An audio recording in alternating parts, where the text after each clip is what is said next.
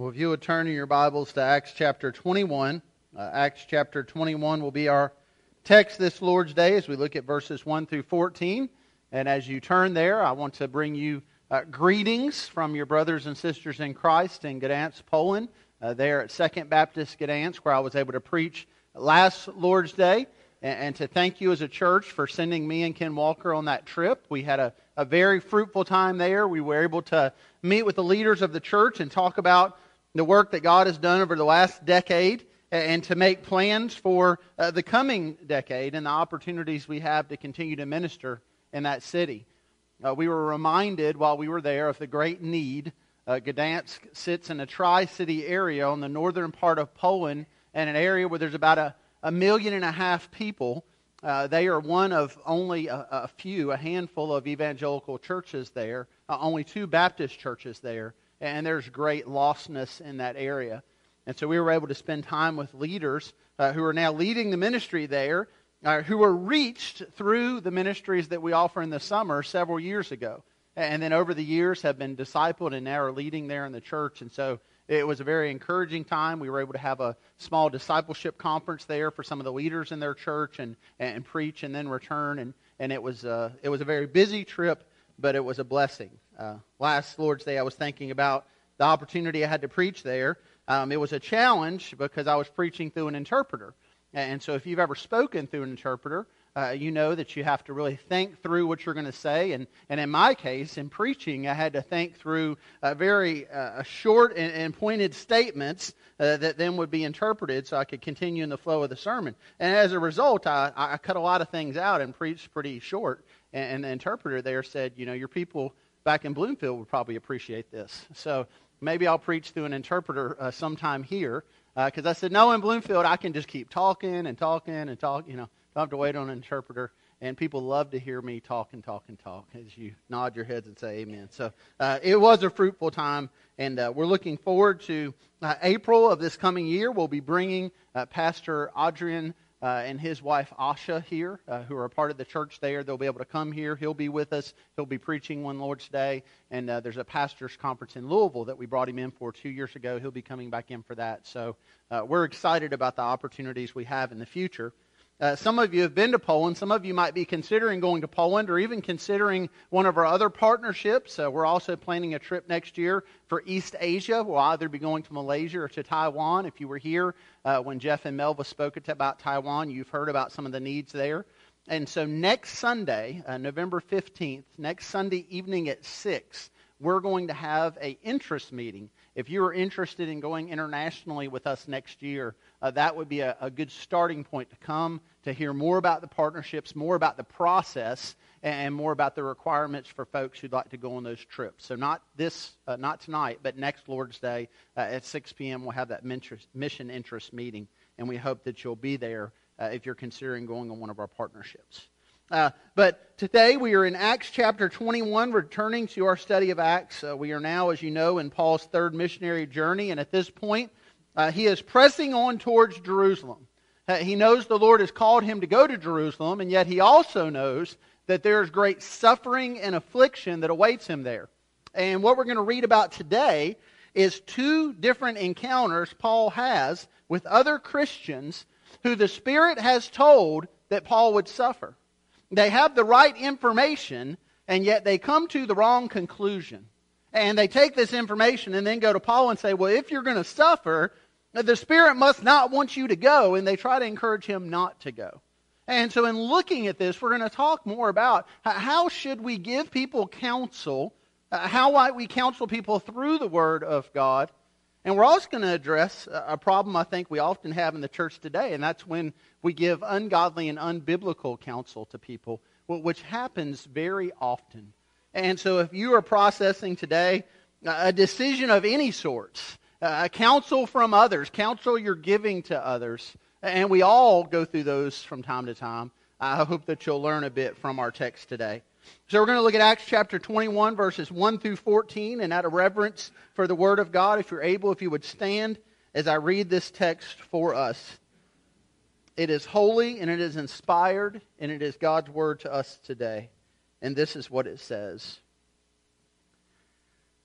And when we had parted from them and set sail, we came by a straight course to Cos, and the next day to Rhodes, and from there to Patara. And having found a ship crossing to Phoenicia, we went aboard and set sail. When we had come in sight of Cyprus, leaving it on the left, we sailed to Syria and landed at Tyre. And from there, the ship was to unload its cargo. And having sought out the disciples, we stayed there for seven days. And through the Spirit, they were telling Paul not to go on to Jerusalem. When our days there were ended, we departed and went on our journey, and they all, with wives and children, accompanied us until we were outside the city. And kneeling down on the beach, we prayed and said farewell to one another. Then we went on board the ship, and they returned home.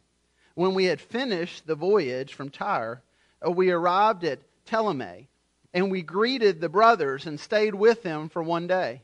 And on the next day, we departed and came to Caesarea, and we entered the house of Philip the evangelist, who was one of the seven, and stayed with him. He had four unmarried daughters who prophesied. While we were staying for many days, a prophet named Agabus came down from Judea. Coming to us, he took Paul's belt and bound his own hands and feet and said, Thus says the Holy Spirit. This is how the Jews at Jerusalem will bind the man who owns this belt and deliver him into the hands of the Gentiles. When we heard this, we and the people there urged him not to go up to Jerusalem. Then Paul answered, What are you doing? Weeping and breaking my heart. For I'm ready not only to be imprisoned, but even to die in Jerusalem for the name of the Lord Jesus. And since he would not be persuaded, we ceased and said, Let the will of the Lord be done. You would pray with me. Father, I pray and ask that that would be our prayer, our desire today, that your will might be done. I pray that knowing, Lord, that so often it is another will that is done. It is our will, it is our desires, it is so much ungodly counsel that comes to us. And so, Lord, I pray that your will would be clear today and that we would respond to it in Christ's name.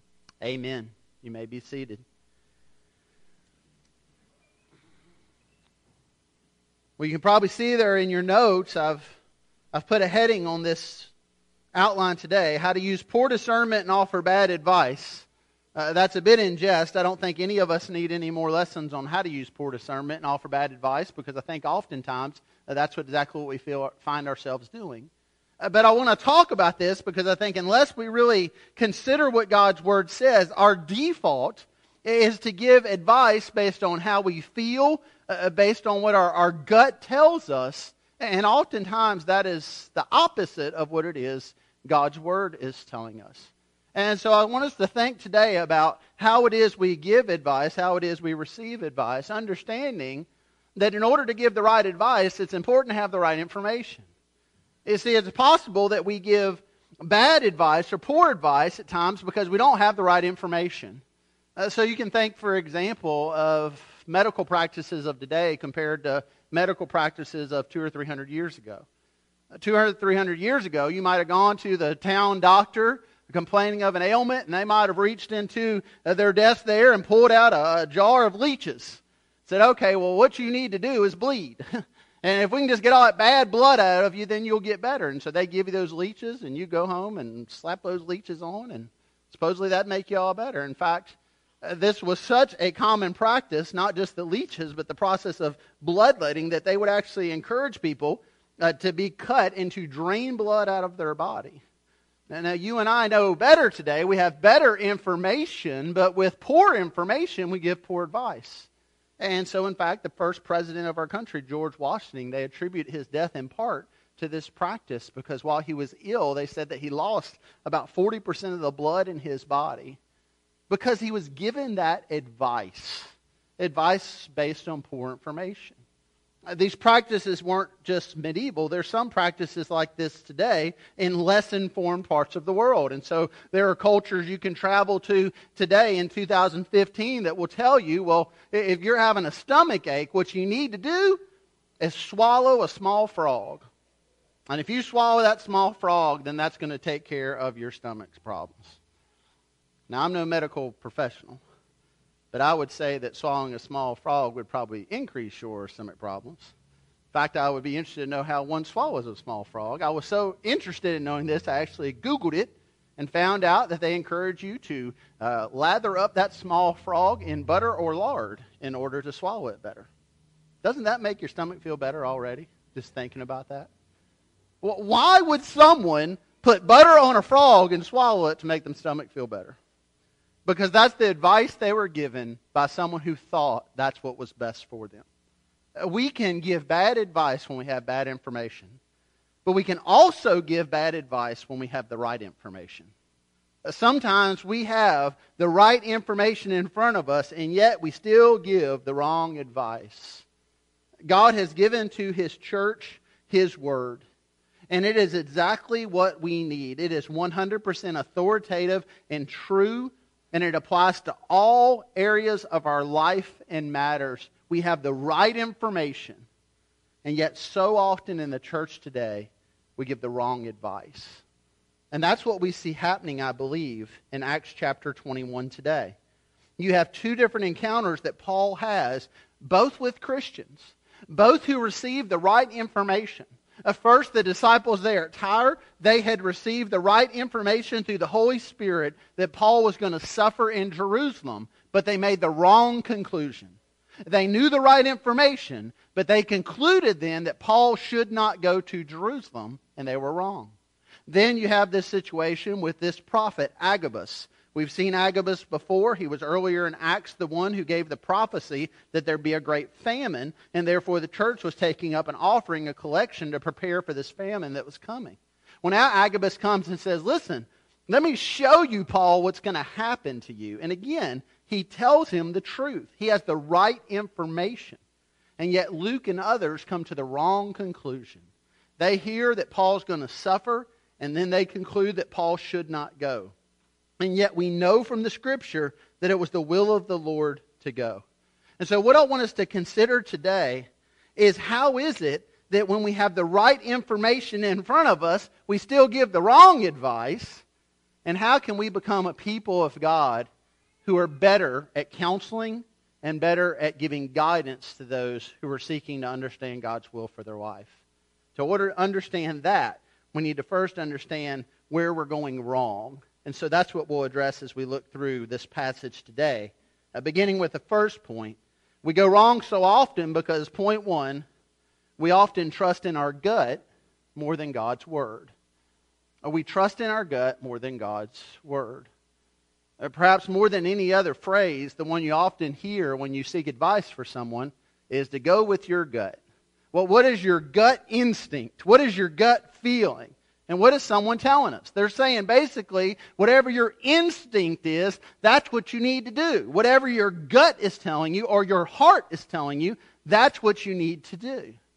But often what we find is that what our gut is telling us and what our heart is telling us is exactly what we should not do.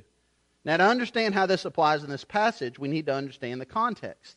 We've already seen here, Paul is on his way to Jerusalem. Paul knows that if he goes to Jerusalem, he's going to suffer.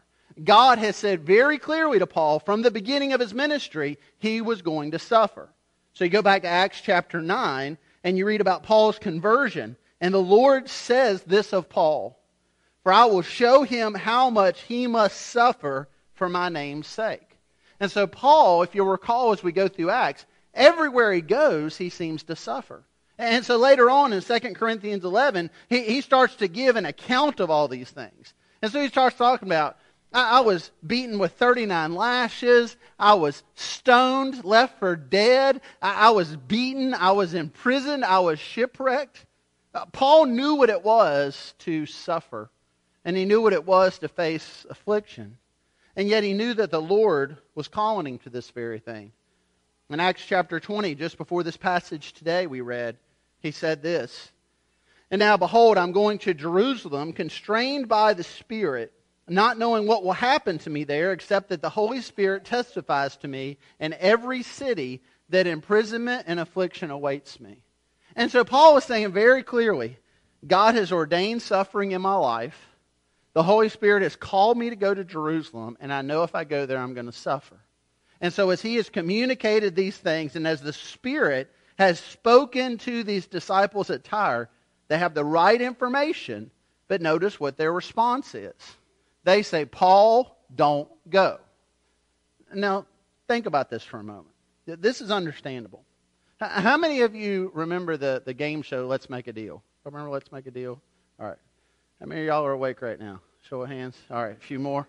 All right, let's make a deal. You, you basically had this presentation where there, there was usually a known and an unknown. So, uh, you know, the known was uh, you, have got here, uh, you know, a, a year's supply of groceries. But, you know, you might want to trade that year's supply of groceries for what's behind door number two. And if you were watching the show much, you knew that what was behind door number two uh, might have been a goat or it might have been a Cadillac. You, you didn't know what it was going to be. And so the person had to decide are they willing to roll the dice on the groceries to get the goat or the Cadillac, or do they just want to stay with the safe bet? Uh, when it comes to things like what we're seeing in today's text, there's no known and unknown. Uh, there's a known and a known. And so if you were in that scenario and these were your options, what would you choose? Option number one, a life of ease. Option number two, you're going to be shipwrecked, bitten by snakes, beaten with rods, left for, be- for dead. Which do you choose?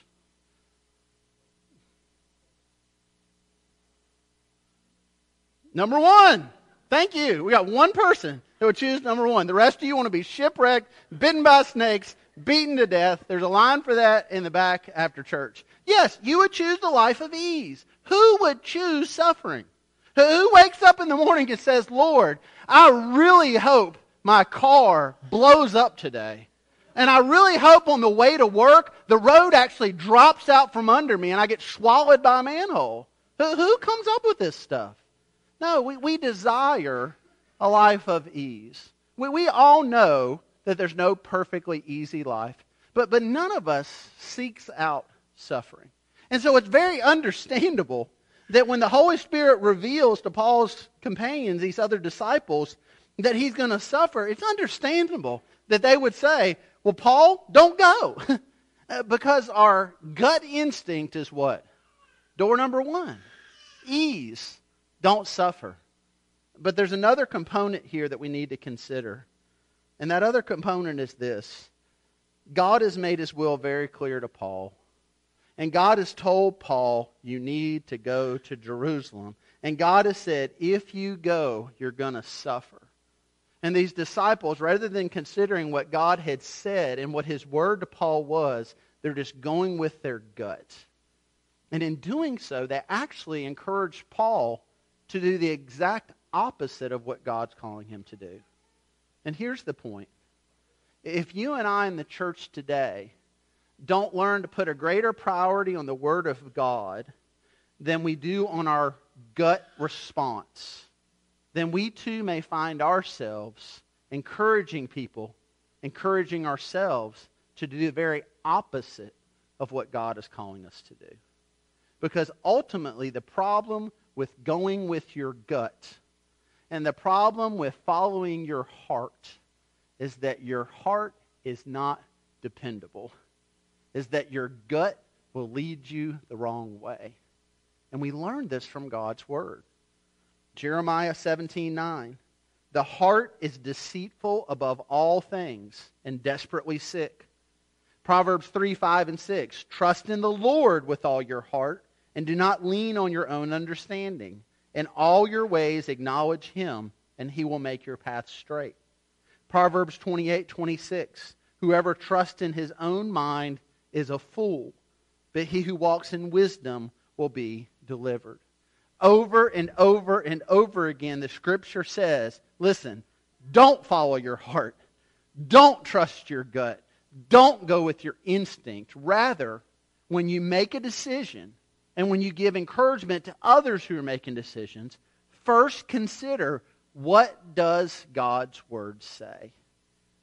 The problem for us so often is rather than consider what God's word says, we simply consider how do we feel? What is our gut instinct? And when we do that, friends, we're much more prone to make decisions based on our anxieties and our worries and our fears than we are to make decisions based on what God's will for us is. I see this happen in many areas. One that I see commonly is the whole area of missions. And I talked about going on this mission trip last week, and I've been privileged to go on a number of mission trips. I've been privileged to see a lot of people go on mission trips. But inevitably, when someone's considering going on a mission trip, there's always someone in the church who will say something to them along the lines of, I don't know if you should do that. In fact, I'm kind of worried for you. And then, you know, they'll, they'll give you some very helpful information like, well, you know, planes crash a lot of times. And, you know, there's that plane they still haven't found yet. So I, I don't know that you want to get on a plane and go all the way over there because that could be risky. Now, again, it's interesting. They usually don't give you that same input when you're flying to Disney World. I've never had anyone say, you might want to rethink going to Mickey Mouse Land because your plane might go down.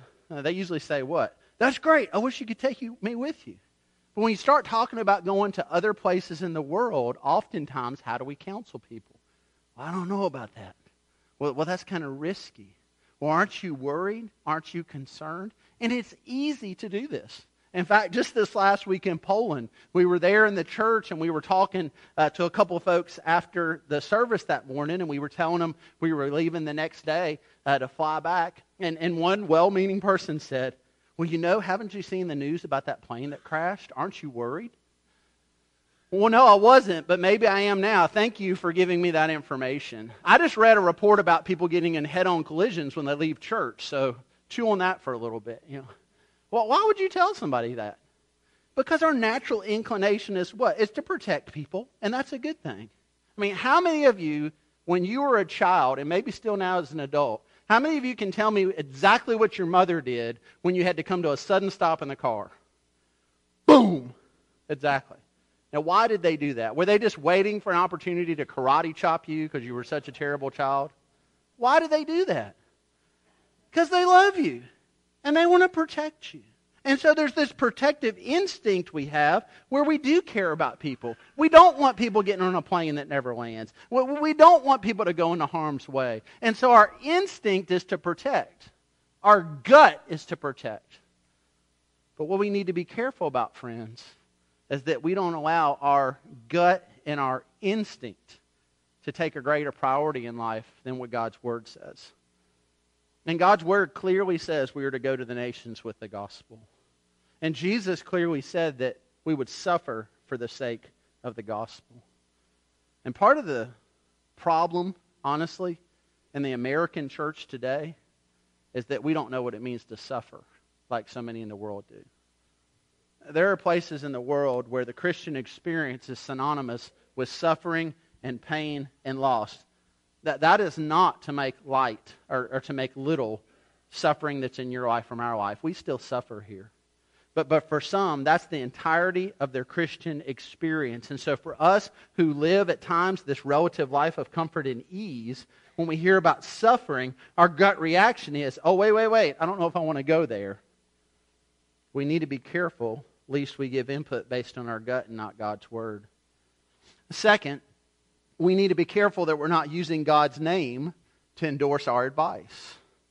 You see, our gut instinct often is not just to go with our gut, but is to try to spiritualize it. You know, we in the church, we know how to speak Christianese. we know how to make things sound the right way and sound more spiritual. And if we're not careful, what we do is we simply take what, what, what our gut's telling us and we try to shine it up and make it look a lot more spiritual by putting God's name on it. And in doing that, we need to be careful least we do what these disciples at Tyre did. I believe in doing that, they were asking Paul to do the exact opposite of what God was calling him to do. Notice what we read in verse 4. It says there in verse 4 that as they're talking to Paul, it says, through the Spirit, they were telling Paul not to go to Jerusalem. What that means is that not only had the Holy Spirit told them this, they had the right information, but now they're going to Paul and they're saying, Paul, the Spirit is telling us that you shouldn't go. Paul, God is telling you no. God is saying to you, don't go. God has told us, Paul, what his will for your life is. And what's the problem with that? Problem is, they didn't know what God's will for Paul's life was. And so they're basically taking their advice and they're putting God's name on it. Now, there are some who read this text and their interpretation of it is, well, no, that they were right.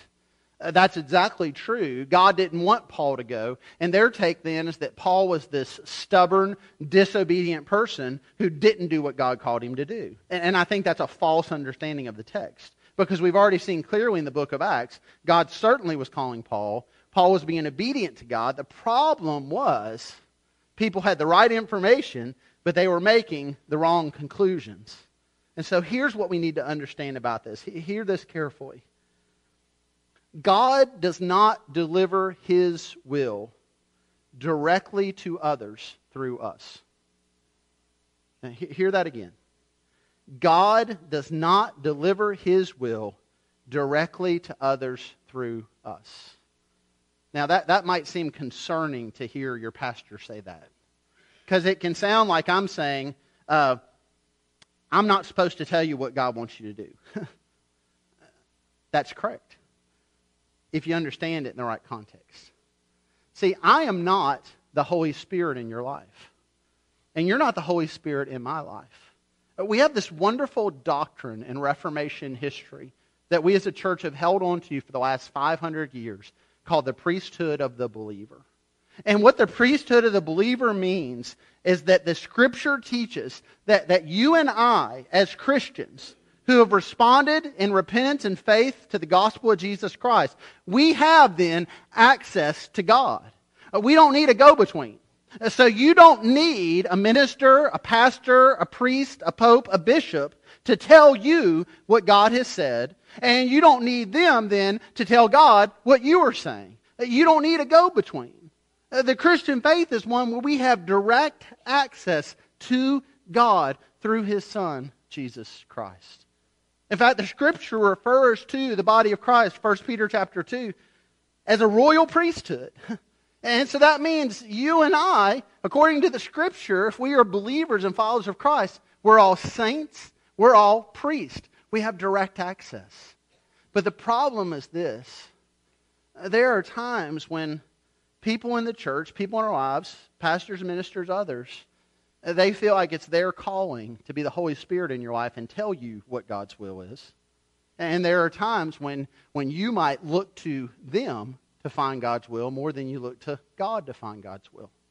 Now, my role as a pastor and as a brother and sister in Christ to you is to be a part of you finding God's will. It's my role to complement or to confirm His will, to point you to His will in Scripture but I don't have some secret knowledge of God's will for your life.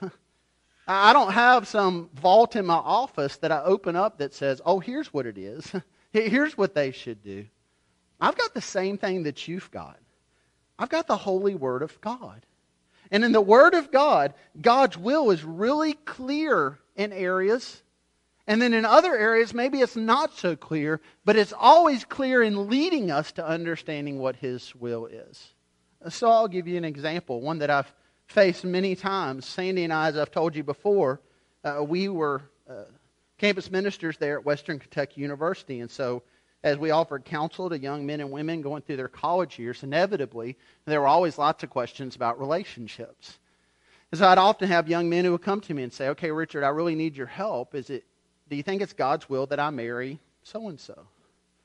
Now, again, I don't have a secret computer I can go to that says, doo doo doo. Oh, yes, it is, you know. I, I didn't sit down one day when I was in college and say, okay, is it God's will for me to marry Sandy? And oh, wait, there in Acts chapter 48, it tells me real clear, marry Sandy. But God's word has a lot to say about who we should marry. It might not tell you the name of the person, but it tells you the type of person. And so, in seeking to understand God's will, in leading people to understand God's will, it's important that we point them to God's Word. And so, I'll give you the process that I would take these students through. They would say, Is it God's will for me to marry so and so? I'd say, Okay, question one Are you a Christian and are they a Christian? Because God's Word's really clear on that. There's no mystery here. There's no what does my gut say? It says it explicitly clear. 2 Corinthians chapter 6, verse 14. Do not be unequally yoked with unbelievers. He goes on to write, What portion does a believer share with an unbeliever? And so, really clearly, there in the scripture, that, that, that's not my gut, that's not my take on it. That's just what God's word says. Believers are to marry believers, believers aren't to marry unbelievers. And for me, I don't really have any role in the marriage between an unbeliever and an unbeliever. There's lots of people that could do that, but I'm a minister of the gospel, and so I unite people in the gospel. And so, question one are they a Christian or you a Christian? Yes, well, then you go to question two. Are you already obeying God and seeking to be pure in your relationship? See, again, God's word doesn't say marry this person, but it says marry this type of person. And then it says, in the context of a relationship, here's the guidelines. Here's what's going to bring honor and glory to God. For example, 1 Corinthians chapter 6 flee sexual immorality. For every other sin a person commits is outside the body, but the sexually immoral person sins against his own body. Or do you not know that your body is a temple of the Holy Spirit within, within you, whom you have from God? You are not your own, for you were bought with a price. So glorify God in your body. That, that, that's not my gut. That's not my instinct I'm sharing with you today. That, that's clearly what God's Word says. And so then, if yes, that this is a Christian, I'm a Christian, yes, we're seeking to glorify God in our relationship, we're fleeing sex from morality, well then, a real obvious question is Are you willing to covenant together in marriage for the rest of your life with this person? Because that's the picture of marriage we have in Genesis chapter 2, where God brings Eve to Adam. And he commands them to be in this covenant relationship with one another. He says, Therefore, a man shall leave his father and his mother and hold fast to his wife, and they shall become one flesh. And so, does that tell you the name of the person? No. But it walks you through exactly the type of person, type of relationship, type of commitment. And yet, friends, you look at the church of Jesus Christ today, and you look at how messed up relationships are, how messed up marriages are, how we constantly fail to obey just these three teachings in the Scripture. Why does that happen so often? I fear it's because we become a people who rely a lot more on our gut than we do on God's Word. And you can look at the evidence before us and see our gut leads us the wrong way. And if we're going to be a people who suddenly want to take this stand for biblical marriage, then we better look in the mirror and be a people committed to the Scripture in our marriages today before we turn around and tell everybody else what biblical marriage needs to look like. We're called to obey God's Word in every area of our life, not simply go with our gut in every area of our life. But there's a fundamental reason so often we don't do this. And that's because we have become committed as churches to be more concerned about our happiness than our holiness. And that's the last thing I want to address. We give poor advice and bad counsel because so often, point three, we value happiness more than holiness.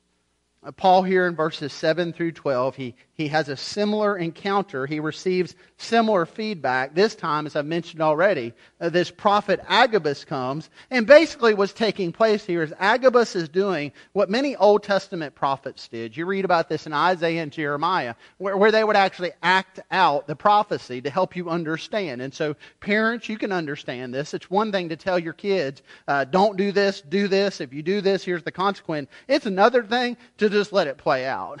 It's another thing for them to experience it. And then you have those moments of, okay, now let's talk about why I told you not to do that or I told you to do this. Well, well here, this prophet is saying to Paul, let, let me show you what's going to happen. Now, notice, Agabus has the right information, and Agabus doesn't have the wrong conclusion. He never tells Paul not to go to Jerusalem. But those who are standing by do, including Luke, who, under the inspiration of the Spirit, would go, go on to write uh, the book of Acts. And So Luke and others see here, okay, this is going to happen to Paul, and then they make the same conclusion that those before them did. Paul's going to suffer. That's the right information. But we don't want Paul to suffer. No, nobody chooses suffering. We, we don't choose door number two. But God had called Paul to suffer. And there's a big difference between choosing suffering just for the sake of suffering and choosing to follow God's will, understanding that suffering may come. Some of you are familiar with Oswald Chambers. He, among other things, we have most for his highest a devotion that many people use, written by him. He made this point in his devotion when he wrote this. To choose to suffer means that there is something wrong. To choose God's will, even if it means suffering, is a very different thing. No healthy saint ever chooses suffering. He chooses God's will as Jesus did, whether it means suffering or not. Here's what Chambers is saying. We don't go out just looking to be martyrs and looking to suffer. But what we should do as Christians is go out looking for God's will, understanding that that means we may suffer at times. And if we constantly are just trying to avoid suffering, that what we may then do is we may avoid the will of God and try to run away from it. God's will is so clear in His Scripture about the Great Commission. God has commanded us to go to the nations with the gospel. And if we do that, and if we're serious about that, somebody's going to die. Somebody's going to suffer. There's going to be a pastor who gets on a plane and doesn't come home. Somebody's going to send their kids to a far off land and they're never going to see them again. Except for in a video where somebody does terrible things to them in the name of a false God and a false religion. And if our response to that reality is, I got to protect them, I got to hold them tight, then what we're doing is saying, I know better than God knows.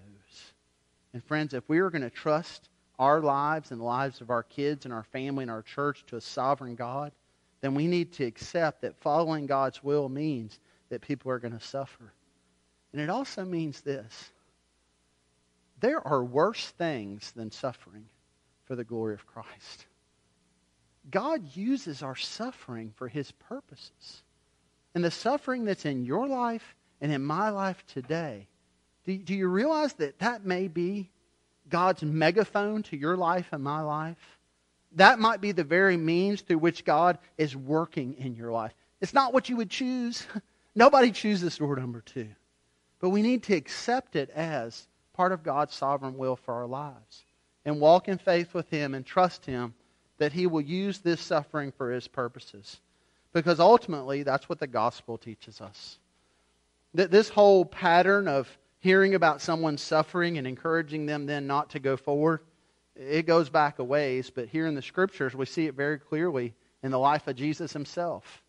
And you remember what happened when Jesus told the disciples he was going to have to suffer? What did they say? No, don't do it, Jesus. See, what they wanted Jesus to do is they wanted him to sit on a throne and reign but they didn't want him to suffer. They wanted glory without the cross. But, friends, the truth of the gospel is this there is no glory apart from the cross. And the suffering that God allows in your life and in my life is a process through which He reminds us of something. This world is not our home. And this is not the final chapter. That chapter is being written and a new heaven and a new earth. And suffering and pain in our life are a reminder to us from God that this isn't home, that our eyes might turn from this and turn towards that, and that we might live in light of eternity and of glory. We so easily miss that when we just go through life depending on our gut and we go through life more concerned about our happiness than our holiness. There's a turning point that comes in the life of a believer when you realize that God has a greater desire that you be holy than you being happy. And that when you understand the gospel brings a greater joy to you than your sin can ever bring. Norman Geisler said it this way The stark truth is that God is more interested in your holiness than your happiness.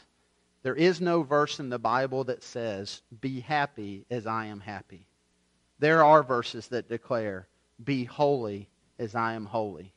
And then he writes this Yes, God is more interested in our character than our comfort, and he has been known to sacrifice the latter in order to achieve the former.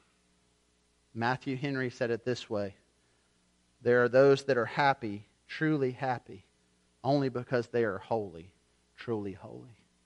And so if your desire, if your pursuit in life right now is just happiness and worldliness, then let me tell you what the scripture clearly says. That may bring you joy for a season, but it'll leave you wanting. And you will always be in search of that which will make you more happy than the last thing. But there is a joy that the gospel offers that is never ending and points us home towards heaven. And if you don't know of that joy, if you don't know of that gospel, then the call for you and I today is turn from the earthly happiness that is fleeting and turn to the joy that's found in Christ. Turn from the, the gut feelings and turn to God's Word. And if you don't understand what that means, if you need more uh, explanation and dialogue about that, I, I would love to sit down with you this week. Pastor Matt, Pastor Nick, we would love to spend time with you this week helping you understand the gospel more. But if you understand it today, and if you're basically sitting here trying to decide, according to verse 21, are you going to live for His will or not, uh, then my prayer is that you would, that you would repent and turn to Him. And so I want to invite you, if you would, to stand together as we offer an invitation and time for response. And this is an opportunity for you to simply ask yourself Are you willing to let the will of the Lord be done? Whatever that is in your life, whatever that means for you. It's time for you to ask Are you focused on the things of this world, or has God taken your suffering and your pain and affliction to focus you on the gospel and on a future kingdom? It's time for you to simply ask me to ask Are we willing to live according to the will of God or not? And if we're not, friends, let's just be honest. Let's stop trying to make it sound spiritual. And let's just say it. I'm not going to do what God says. And, and be honest about it because that's the reality. But, but if you're willing to submit to the Lord and His will, we certainly invite you now to do that in Christ's name. If you would, pray with me. Father God, I do ask that you might do a work through the power of your Holy Spirit in our lives today. Lord, so often the thing that is very clear for us is your call from the Word, and yet the thing that we are unclear on is how we need to respond. And yet that's clear too. We're called to repent and have faith. And so, Lord, for any this morning who clearly understands their sin in their life, whether it be in their decision making processes and what they've been trusting in or, or the counsel they're giving others, Lord, I pray that they would just turn from it and repent of it. And Lord, I pray we would be a people who would desire for your will to be done. And Lord, that we would be more focused on that than we are our bank accounts than we are our, our GPAs, than we are whatever patterns or whatever measures of success we're seeking in our life, our careers, our families. Lord, I pray our chief concern would be to bring you glory and whatever that means for us. So, Lord, lead us now to respond as you would have us respond. We ask in Jesus' name. Amen.